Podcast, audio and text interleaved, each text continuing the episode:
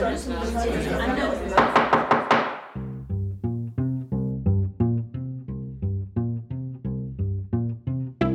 is in session with Letter of the Law on Radio Free Hillsdale 101.7 FM. Hello, my name is Megan Pidcock, and you're listening to Letter of the Law on Radio Free Hillsdale 101.7 FM, where I tell you all about the world's wackiest laws that are still on the books today.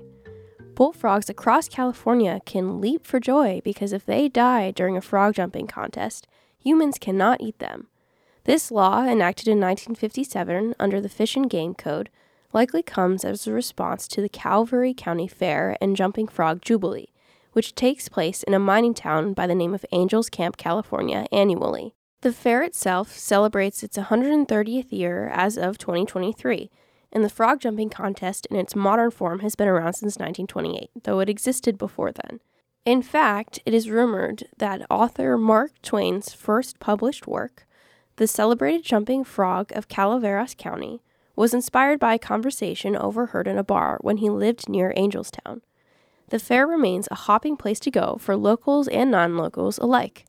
The law, which reads, any person may possess any number of live frogs to use in frog jumping contests, but if such a frog dies or is killed, it must be destroyed as soon as possible. It may not be eaten or otherwise used for any purpose. Is thought to exist to protect festival goers from suffering any negative side effects of eating poisonous or harmful frogs.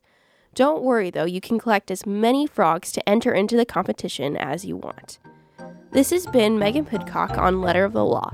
If you want to hear more of Letter of the Law or other student shows like this, go to radiofreehillsdale.com. Once again, you're listening to Radio Free Hillsdale 101.7 FM.